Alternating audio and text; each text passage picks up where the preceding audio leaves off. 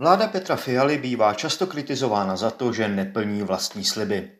Někdy je to oprávněné, třeba konzolidace veřejných financí jistě mohla být vyšší. Někdy je to oprávněné méně, protože v době, kdy vznikal vládní program, nebylo možné předpokládat geopolitické otřesy, hlavně útok Ruska na Ukrajinu se všemi důsledky.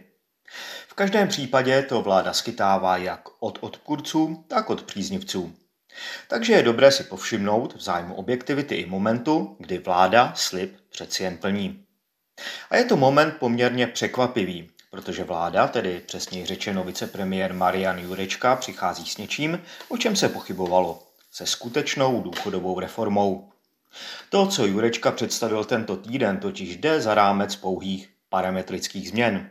A pokud jeho návrhy projdou, s čímž bude samozřejmě ještě řada problémů, mohou dostat český důchodový systém z rizika kolapsu. Jurečka vyšel z toho, že v současném Česku není politicky únosné přenést větší část odpovědnosti za důchody na občany, tedy posilovat privátní složku systému. Musel tedy jít cestou změn v systému průběžném.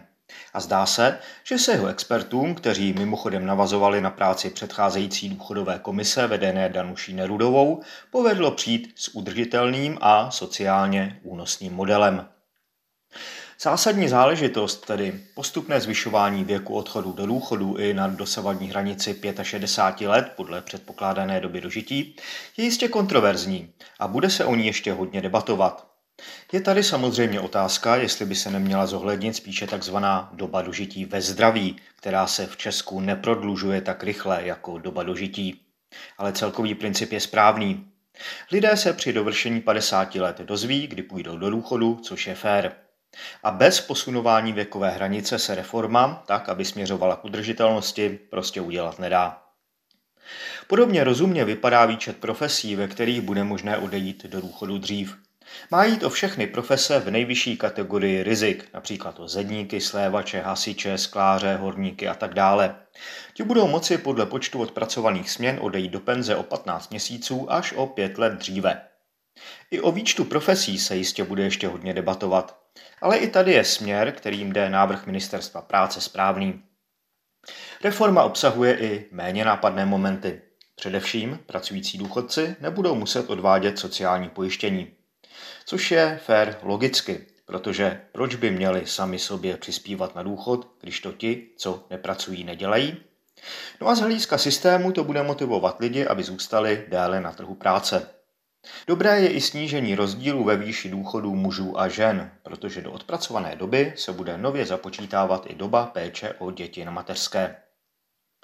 Samozřejmě celá reforma má značná úskalí, a to věcná i politická. V současném Česku, byť jde o zemi s nejnižší nezaměstnaností v Evropské unii, mají největší problém sehnat práci lidi nad 55 let. Je tedy otázkou, jak bude stát, který de facto přikáže lidem pracovat déle, motivovat firmy, aby s věkovou diskriminací skončili.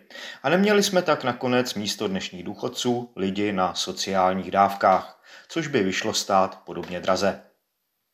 Politické riziko je ale ještě větší. Zvyšování věku odchodu do důchodu je logicky nepopulární a opozice bude v pokušení využít reformu proti vládě. Bylo by proto dobré v poslanecké sněmovně hledat pro Jurečkovu reformu co největší schodu a zkusit se domluvit na tom, že udržitelný důchodový systém je strategickou záležitostí, na které by měla být schoda podobně jako třeba na základním směrování zahraniční politiky. To je uznávám v Česku dost nepravděpodobné. Takže není vyloučené, že ač to vypadá, že vláda si úkol z programového prohlášení splní, bude to jenom na chvíli. A v případě volebního vítězství dnešní opozice to si její důchodovou reformou dopadne podobně jako s reformou pravicové vlády Petra Nečase po vítězství ČSSD a ANO v roce 2013.